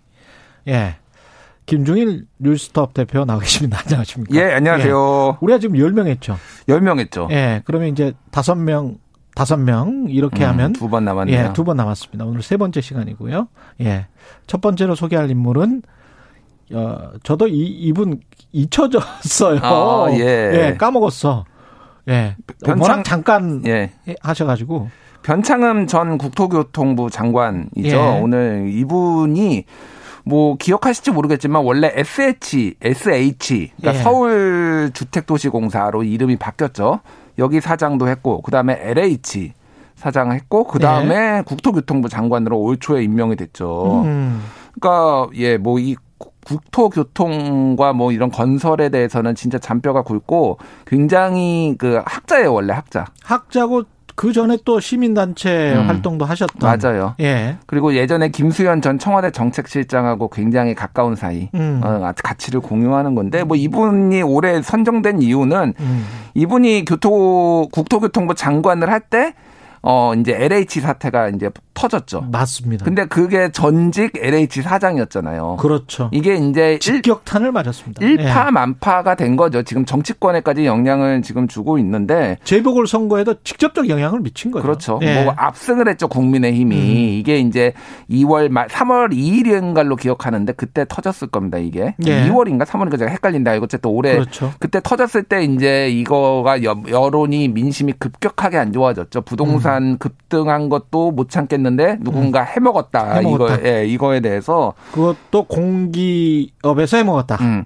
예. 그래서 정권 교체 여론 뭐 이제 여론조사 음. 하면은 정권 재창출 정권 교체 여론이 이때부터 50% 중반이 나와서 지금까지 이어지고 있어요. 그러니까 그렇습니다. 한마디로 얘기하면 대선에까지 지금 큰 영향을 준 사퇴라는 거고 뭐 예. 책임지고 금방 내려왔어요. 몇 달 만에. 그러니까요. 예, 몇 예. 달 만에 내려왔고 이거 여지는 아직도 이어지고 있다라는 거고 지금 이거 수사하지 않습니까? LH 예. 직원들 관련해서? 뭐 대부분 무죄 나왔어요. 상당수가 뭐 한두 명이 아니라서 제가 다 설명드릴 수 없는데 예. 일부는 이를테면은 내부 정보 이용해서 투기 의혹이 있었다라고 하는데 음. 범죄가 이게 이걸로 인해서 그 직접적인 인과관계가 있는지 확인이 안 됐다. 내부 정보 인지 아닌지를 확인하기가 힘듭니다, 사실은. 예, 그 예. 전부터 뭐 이제 땅을 매입한 부분도 맞아요. 있고 막 예. 그러다 보니까 이 그래서 역시 이것도 용두사입니다. 이게 이렇게 되면은 또 이게 이제 국, 국민들은 분노가 있거든요. 음. 뭐 이런 것까지 해서 아직도 진행형이다 이렇게 볼 수 있겠습니다. 예. 이 참 부동산 땅 이 문제는 한국사 한 50년 앞으로도 한 10년이나 20년 정도 더 영향을 음. 미칠 수도 있을 것 같습니다. 그럴 것 같습니다. 예. 네. 고 손정민 씨가 두 번째 인물인데. 예. 예. 그 손정민 씨 뭐 그 중앙대 의대생이었고 예. 그 한강변에서 음. 이제 술을 친구와 술을 마시다가 이제 실종이 됐는데 음. 이제 사체로 이제 발견이 됐죠. 그래서 예. 익사한 것으로 발견이 됐고 이제 여기에서 이 많은 문제점들이 드러났죠. 그 손정민 씨 같이 술을 마셨던 친구가 범인으로 몰리면서 음. 특히 이제 네티즌들이 네, 강하게 이제 문제 제기를 했고 많은 언론들도 약간 거기에 동조를 하는 듯한 그리고 이제 소위 말하는 사이버 레카라고 불리죠. 그렇죠. 막 무분별하게 이제 네티즌 유튜버들이 이거 의혹 제기를 하면서 굉장히 문제가 많았고 음. 제가 이 뭐 자랑이자 뭐 그런 건데 초반부터 이거는 굉장히 음. 문제가 많다 이렇게 몰아가는 예. 게라고 여러 방송에 나와서 얘기를 했는데 음. 엄청 두드려 맞았습니다. 너는 그 동- 공범이냐 그러면서 예. 최경령의 최강 시사에서는 음. 관련해서 한 발짝 떨어져 있으면서 음, 상황을 냉철히 보며 음, 이 손정민 씨의 부친 인터뷰랄지 이 굉장히 좀 자극적으로 지금 선정적으로 묘사도 됐었고 예, 예. 이게 너무 심한 언론의 행태가 아닌가라고 음. 오히려 비판을 한 기억이 있습니다. 예. 그래서 어, 잘하셨어요, 일단. 예. 네, 박수 쳐드리고요. 예. 서로 칭찬해주는 이 분위기. 예, 예. 예. 최근에는 뭐 이제 손정민 씨 예. 지하철 광고도 크게 얼굴을 넣고 들어가가지고 예. 이게 뭐 왜 이런 걸 하느냐 예. 뭐 이제 뭐 그런 얘기도 있었고 예. 그리고 이제 그 손정민 씨 친구에 대해서 네티즌들이 이제 악플을 다루는 사람들이 이 손정민 씨 친구가 고소를 해가지고 지금 경찰에서 사건 검토하고 있고 아직도 지금 진실을 밝혀라 약간 옛날에 타지뇨 같이 예. 어, 뭐 이렇게 좀, 그러니까 못 믿겠다 이런 분들이 아직도 있어요. 그래서 예. 여론이란 것을 우리가 어떻게 보고 언론은 음. 어떻게 해야 되는지 많은 숙제를 남긴 사건이었습니다. 예. 세 번째 인물은 예. 두구두구 곽상도 전 의원 되겠습니다. 이제 50억 클럽에 네. 이제서 50억을 받은 유일하게 현재까지는 받은 것으로 확인된 곽상도 전 의원이었죠. 예. 뭐 이분을 중심으로 해서 굉장히 많은 일들이 있었는데 일단 음. 그 어제 그 사퇴한 조수진 공보단장 예. 기억하실지 모르겠지만은 그 이준석 대표가 제명하는 거 최고위원회에서 논의한다고 하니까 조수진 의원이 그때 반발해가지고 그때 예. 한번 붙었어요 이미 아, 기억하시죠? 그랬었. 예, 예. 아, 맞다, 맞다, 맞다, 예, 예. 맞다. 나 안 가겠다. 예. 뭐 갑자기 불러서 이렇게 어떻게 하느냐 그러면서 그때 한번 곽상대 의원을 제명하는 그 건 가지고 한번 붙었었군요. 예, 예. 그걸로 예. 한번 이미 붙었고 그런 예. 것들이 지금 여기까지 온 거 그런 영향도 있고 음. 뭐 지금 오늘 김문기 개발 1처장 뭐 사망 소식도 있는데 이 관련자들이 계속 지금 사망하거나 뭐 이런 상황이에요. 그래서 50억 클럽 같은 경우에는 지금 질이 멸렬하다 조사가 예. 박상도 같은 경우에는 구속 영장 일단 기각됐고 나머지는 그렇죠. 지금 뭐 증거 부족으로 지금 제대로 진척이 안 되고 있어요. 그리고 뭐 나머지 이제 뭐 김만배, 유동규, 정영학, 남욱 이런 사람들은 지금 재판을 가- 가- 받고 있는데 음. 어디까지 이게 소위 말하는 윗선이 더 이제 나올지 그것도 예. 의문이에요. 그래서 이것도 지금 현재 진행형이죠, 사실은. 예. 사실은 우리가 이제 인물을 중심으로 보면서 구조적인 문제도 봐야 되는데 음. LH 투기 사태 직원들의 투기 사태도 그렇고 대장동 의혹도 그렇고 사실은 개발이 민간이 어느 정도나 가져가야 되느냐 음. 관이 인허가를 해주는 건데 임야를 사가지고 음. 이 문제 정말 이게 심각한 문제거든요. 예. 이거를 정치나 언론이 좀 풀어줘야 되는데 음. 사실은 뭐 이게 어느 정도 깊이 있게 이 사건을 다뤄야 되는지 그 일탈적인 그 부분들 인물들의 부정부패 이- 여기에만 너무 관심을 음. 갖고 있지 않는가. 예, 예. 그렇게 되면 나중에 똑같은 이 문제가 계속 불거질 텐데 음. 저는 그 부분이 좀 참 못마땅하긴 합니다. 음. 예. 사회적 합의가 필요한 것 같긴 하네요. 예. 왜냐하면 개발 이익을 환수해야 된다, 음. 해야 된다라는 뭐 여론도 있고 법도 나왔는데 법이 이미 그리고 사실은 예, 예. 개발 이익 환수 지금 현재 기존 법도 한 기존 법- 25% 환수되게 돼 있어요. 25%를 이제 예. 50%로 올려야 된다 그렇죠, 이런. 뭐 그렇죠. 것도 있는데 예. 뭐 기업들도 리스크를 짊어지는 거고 들어오는 거고 음. 어떻게 이제 이거를 봐- 어디까지로 봐야 되느냐 이런 사회적 좀 합의가 좀 필요한 부분이긴. 합니다. 그냥 어쨌든 전체적으로 보면은 이게 이재명 후보한테 상당히 곽상도 의원이긴 하지만은 음. 타격은 이재명 후보가 많이 받았다. 뭐 이렇게 예. 돈은 돈은 국민의힘이 받았는데 타격은 뭐 이재명 후보가 받았다. 뭐 예. 이런 여론도 있고 그래요. 예 예. 박병식 님 이 이런 문자 주셨는데 대한민국이 글로벌 경제에 편입된 상황에서 부동산을 국내 경제로 푼다는 게 참 어렵다고 생각됩니다. 음. 너무 정확한 지적이십니다. 100% 동의하는데요. 부동산뿐만이 아니고 다른 모든 경제 정책이 음. 사실은 우리 저 대통령 후보들이 여야 막론하고 뭘 자꾸 하겠다라고 하잖아요. 음. 뭘 짓겠다고 하고 일자리를 만들겠다고 하는데 이게 국가 사회주의도 아니고 말이죠. 음. 할 수 있는 게 많지 않습니다. 네. 바이든 대통령도 잘 못합니다. 미국. 바이든 대통령도. 뭐 예. 아무래도 여전히 좀 백마탄 왕자가 와서 리더가 예. 한, 한 큐에 다 해결하는 걸 원하시는 분들이 많은데 그렇게 사회가 예. 녹록하지 않고 이제 너무 커, 경제 규모도 커지고 그렇습니다. 복잡해졌죠. 예. 한국 사회가. 예. 여기 자본주의거든요. 예. 이, 이 말씀을 계속 드리고 싶어요. 예.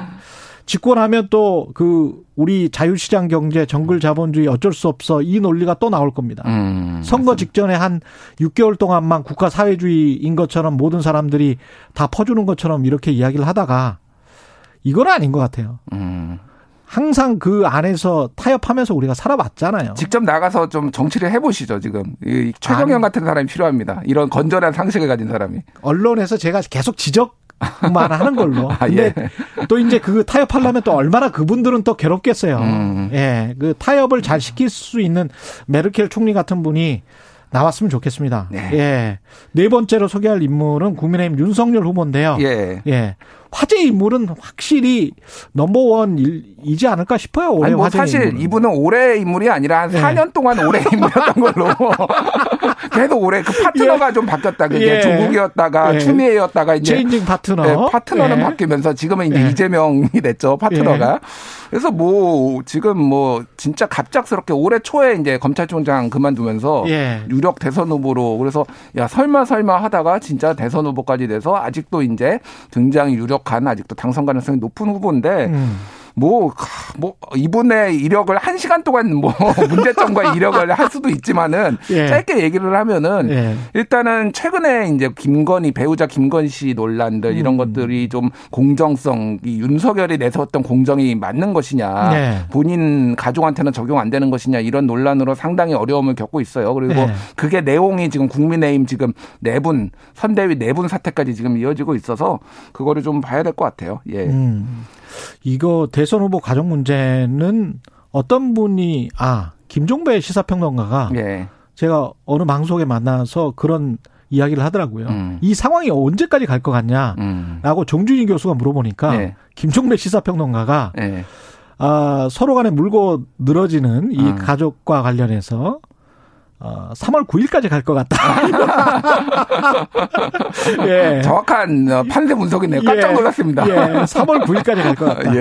예, 절대 사라지지 않을 것이다. 그래서 요거와 관련해서 짧게 말씀드리면은 예. 이제 가족의 어, 배우자나 가족의 어디까지 우리가 검증을 해야 되는 것인가에 대해서 좀 숙제를 지금 남기고 있다. 예. 이를테면 줄리 논란 뭐 이런 거 있잖아요. 그렇죠. 최근 여론조사를 보면은 국민 4명 중에 3명은 어 거, 거기까지 가면 안 된다라는 음. 것들이 또 여론조사 나왔거든요. 근데 예. 그렇고 해야 된다라는 부분도 있어서 음. 여러모로 이제 어떤 숙제를 좀 남겨줬다 이렇게 볼수 예. 있겠습니다.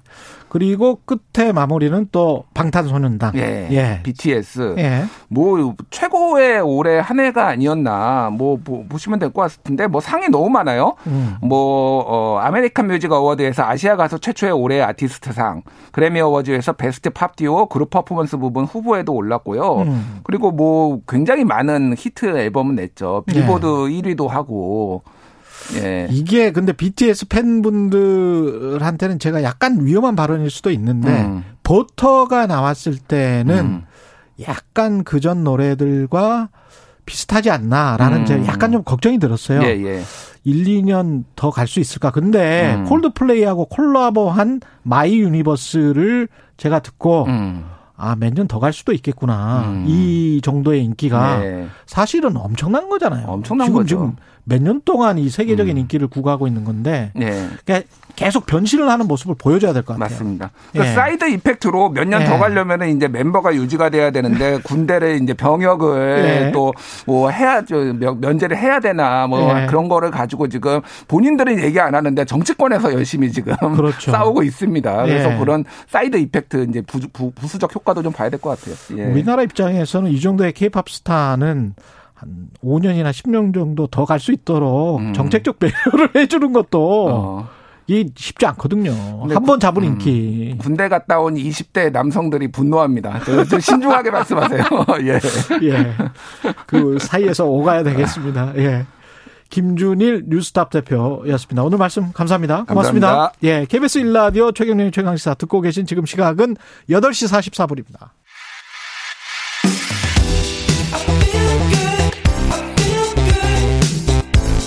세상에 이익이 되는 방송 최경영의 최강 시사.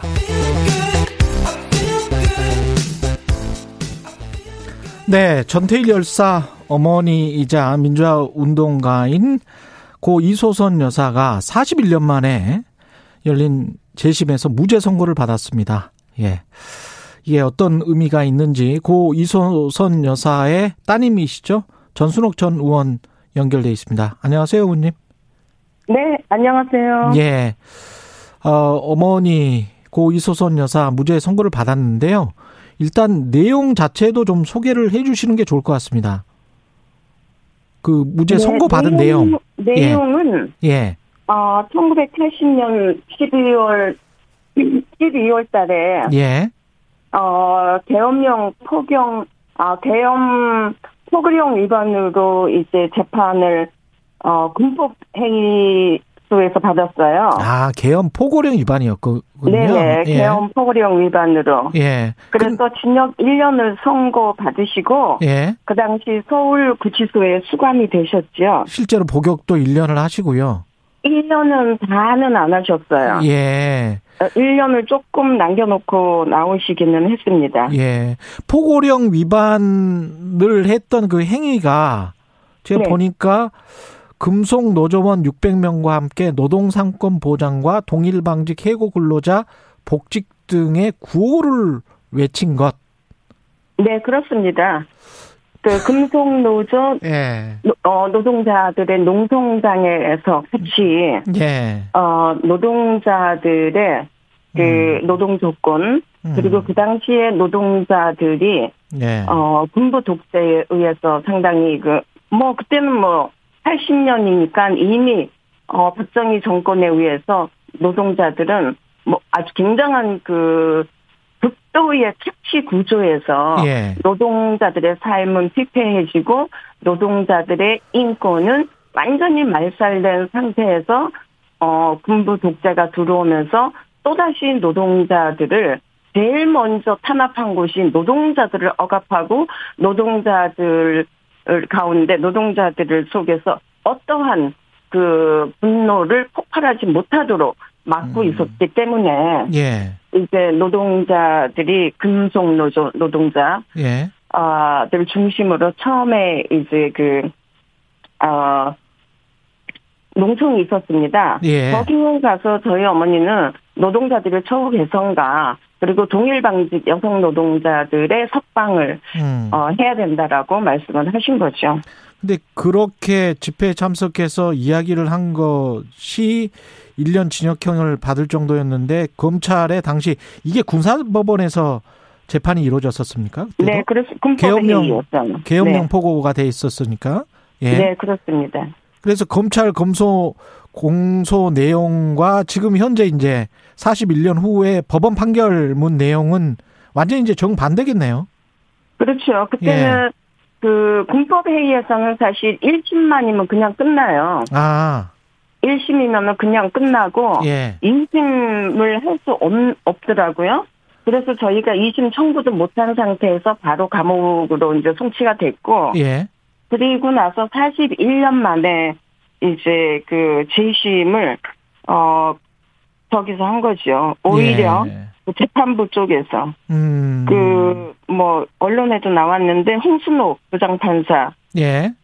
아가 이제 이번에 무죄를 선고를 했고요. 예. 또 검사 쪽에서 어 이거는 좀 어, 부당한 선거였다. 부당한 선고였다. 부당한 기소였고 부, 부당한 선고였다. 예, 그래서 예. 저희가 재심을 한 게 아니라 예. 검찰 쪽에서 재심을 한 겁니다. 예.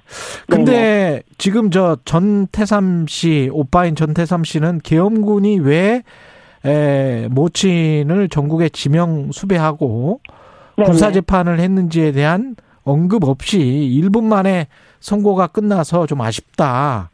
이렇게 아니, 뭐 아쉬움을 그런- 드러내기도 했는데요. 네네, 그런 거는 있었죠. 저희 예. 어머니가 어, 5월 달, 5월 18일부터 10월 한 11월 초까지 그 지- 전국에 지명 수배가 내려졌었거든요. 네. 그리고 그거는 이제 바로 또 고려대학교에서 학생들의 집회가 있었는데 거기에도 저희 어머니가 참석을 하셨고요. 예. 뭐 그러면서 이제 저희 어머니는 나가서 노동자들의 문제를 얘기를 해야 되고 예. 어떻게 어, 박정희 정권이 노동자들을 탄압을 했는지, 음. 그리고 노동자들이 어떻게 지금 어떤 상태에서 어, 고통을 당하고 있는지, 그때 많은 노동자들이 감옥 가 있었어요. 그리고 전부 해고당해서 노동자들이 블랙리스트에 재취업을 하지 못하는 상태. 이제 그런 것들을 이야기를 하고 다니니까 아마 그 군부 독재는 어 이렇게 그 포고령을 내려서 아니 그 체포령을 내려서 전국에 수배가 됐었고 음. 뭐그 수배 당하고 수배 당한 한 6, 7개월 동안은 저희 집안은 집은 완전히 쑥대밭이었어요. 아, 어떻게 쑥대밭? 아 침 항상 그들은 우리를 감시하고 있었고 저 자신은 24시간 그리고 어 제 동생을 출근하는 동생을 어 승용차에 납치해서 중앙정보부로 데려가서 물고문을 시켰고요. 아, 그리고 아침이면은 4시 한 4시 좀 되기 전에 항상 저희 집에 그 국민들이 분화발 분화발로 그리고 총을 들고 집에 들어옵니다. 군인들이? 들어와서 예. 군인들이 그 당시에 예. 군인들이 그리고 장문 그 장롱 문을 막 열고 뭐 이불을 저희 덮고 자는 안방에 들어와서 군화발로 막 굴고 다니면서 니네 엄마 어디 있어 막 그러면서 집을 확딱 뒤집어 놓고 가요. 그때 나서- 나이가 몇 살이셨어요? 저는 그때가 이제 어 서른 곧 되기 전이었죠. 서른 되기 전. 20대였고요. 예. 제 여동생은 이제 막 그 고등학교 졸업하고 취직한 지 얼마 안 됐고요. 그런데 직장 가는 애를 체포를 한 거죠. 근데 걔가 얘기를 들어보니까 갑자기 통근버스 타려고 기다리고 있는데 음. 어, 그, 양복 입은 신사들이 꽉 오더니, 한 다섯 명이 오더니, 갑자기 얘를 끌고 그 승용차에다가 태운 거예요. 예. 그러고 나서 까만 보재기로 얼굴을 씌우고, 그리고 간 곳이 어딘지는 몰랐는데, 그러고 나서 그날 저한테 전화가 왔어요, 경찰들이. 아니, 예. 그, 중앙정보부에서. 음. 그러면서 니네 동생 지금 잡아다 놨는데, 어, 너 빨리 니네 엄마 어디 있는지 빨리 불어 이러더라고요. 음. 그래서 내가 엄마 있는 곳을 알지 못한다 그랬더니 동생한테 고문을 하니까 걔는 겁이 나니까 언니는 아는데 언니 잘 몰라요 그랬다는 거예요. 아. 그래서 웃을 일이 아닌데요, 이게. 참. 예 그러면서 고문을 하고 어쨌든 그 며칠 사이에 저희 어머니가 체포가 되고 그러고 나서 저한테도 전화가 오면서 또다시 중앙정보부에서는 한 얘기는 뭐였냐면은 어 그 당시에 개훈재 선생님이나 그 도망다니는 분들이 있었어요. 예. 지명수배 된 뭐, 예. 그, 그 당시 장기표나 이런 분들. 예. 그런 사람이 어디 있는지 네가 정보를 주면은 네 엄마는 석방시키겠다. 그렇지 않으면 너희 엄마는 지은 죄가 많아서 20년을 살아야 돼. 그래서 그러면 제가 그랬죠. 20년을 살 죄를 지은 저희 어머니를 제가 그런 정보를 준다고 저희 어머니를 석방하는 거는 음. 이거는 뭐 올바른 게 아니지 않느냐. 아, 그렇죠. 당신들이 말하는 예. 그 올바른 게 아니지 않느냐. 예. 그래서 나는 알지도 못하지만은 나는 예. 그렇게도 못하겠다. 예. 그래서 저를 엄청 괴롭히고 하여튼 그러면서 저희 어머니가 이제 어 어쨌든 이 저기 재판을 받게 됐죠. 예. 이런 상황이었는데 전두환 씨는 최근에 이제 사망을 그렇죠. 했습니다. 음. 살아생전에 네, 네. 음. 사과 한마디는 없었고요. 예. 그래서 전두환 씨가 살아 있을 때 음. 이러한 무죄 선고가 확정이 되었으면은 음. 좋았겠죠. 그러면은 본인이 얼마나 무슨 짓을 했는지를 좀 알았어야 되는 거죠. 국민들한테 얼마나 나쁜 짓을 하고 무고한 사람들의 삶을 송두리째 뺏어가고 망쳐놨는지. 근데 그런 것들에 대해서는 한 번도 사과한 적도 없으면서 이렇게 이렇게 지금 이렇게 이런 판결이 난 거가 조금 아쉽고요. 음. 어 그렇지만은 뭐 지금이라도 이렇게 된 게 다행이고 다른 그래요. 민주화 운동가 고 이소선 여사 말고도 지금 네. 명에 대해서도 재심 청구가 돼. 있는 네네 여학생들이요. 예, 여학생들. 어, 네네. 그때 네. 당시에 여학생들. 그렇죠. 예, 그, 예. 그 당시에 여학생들이 같이 이제 그 대학가에서 예. 어, 데모했던 사람들을 이제 잡아다가 그렇게 한 거고요. 예. 그래서 우리- 저는 정말 저희 어머니가 이번에 이렇게 무죄를 받으면서 예. 그네 명의 여학생보다는 더 수많은 음. 이름 없는 노동자와 학생들이 그렇죠. 어 감옥에 갇혔고 음. 그리고 뭐 수많은 그 고통을 당했거든요. 예. 그리고 그러한 억울함이 아직까지도 밝혀지지 않았기 때문에 저희 예. 어머니는 41년 만에 밝혀졌지만은 음. 그래서 그 더 많은 사람들의 그 하나씩 하나씩 음. 좀 밝혀 그들이 살아 있는 동안에 밝혀지고 그 사람들이 음. 정말 좀 이렇게 이런 것에서 좀 벗어나고 그리고 우리 사회적으로 어떤 일이 있었는지를 모든 우리 국민들이 한번 더 인식하는 그런 계기가 됐으면 좋겠습니다. 마지막으로 지난해 전태일 열사 사망 50주기였는데 51년 지났습니다. 지금 현재의 노동자들의 상황에 관해서는 어떻게 보십니까? 지금 현재 노동자들의 상황은 저는 음. 뭐, 노, 또, 어, 양대 노총으로 조직된 노동자들은 어느 정도 그들의 뭐, 어, 기득권이나 여러 가지 권리가 있- 많이 보장됐다고 보고요. 예. 그런데 그거보다 더 많은 비조직된, 어, 노동자들이 더 많습니다, 수가. 예, 예. 근데 그 사람들은 그 당시 70년대에 제가 노동을 하면서 본 노동자들의 참상이나 현재의 참, 그 노동자들이 겪고 있는 그 고통과 현재 노동 환경은 별로 다름이 없다고 봅니다. 예. 전부 다 그 대기업가의 그 대기업에 이제 직접 고용이 되는 게 아니고 그렇죠. 하청 기업으로 어, 원하청으로 하는 관계에서 음. 하청에 고용된 노동자들은 인권이라는 게 없습니다. 알겠습니다. 이번에 예, 김영준 같은 노동자도 다 여기까지. 듣겠습니다. 네네. 고 이소선 여사의 딸 전순옥 전 의원이었습니다. 고맙습니다. 네.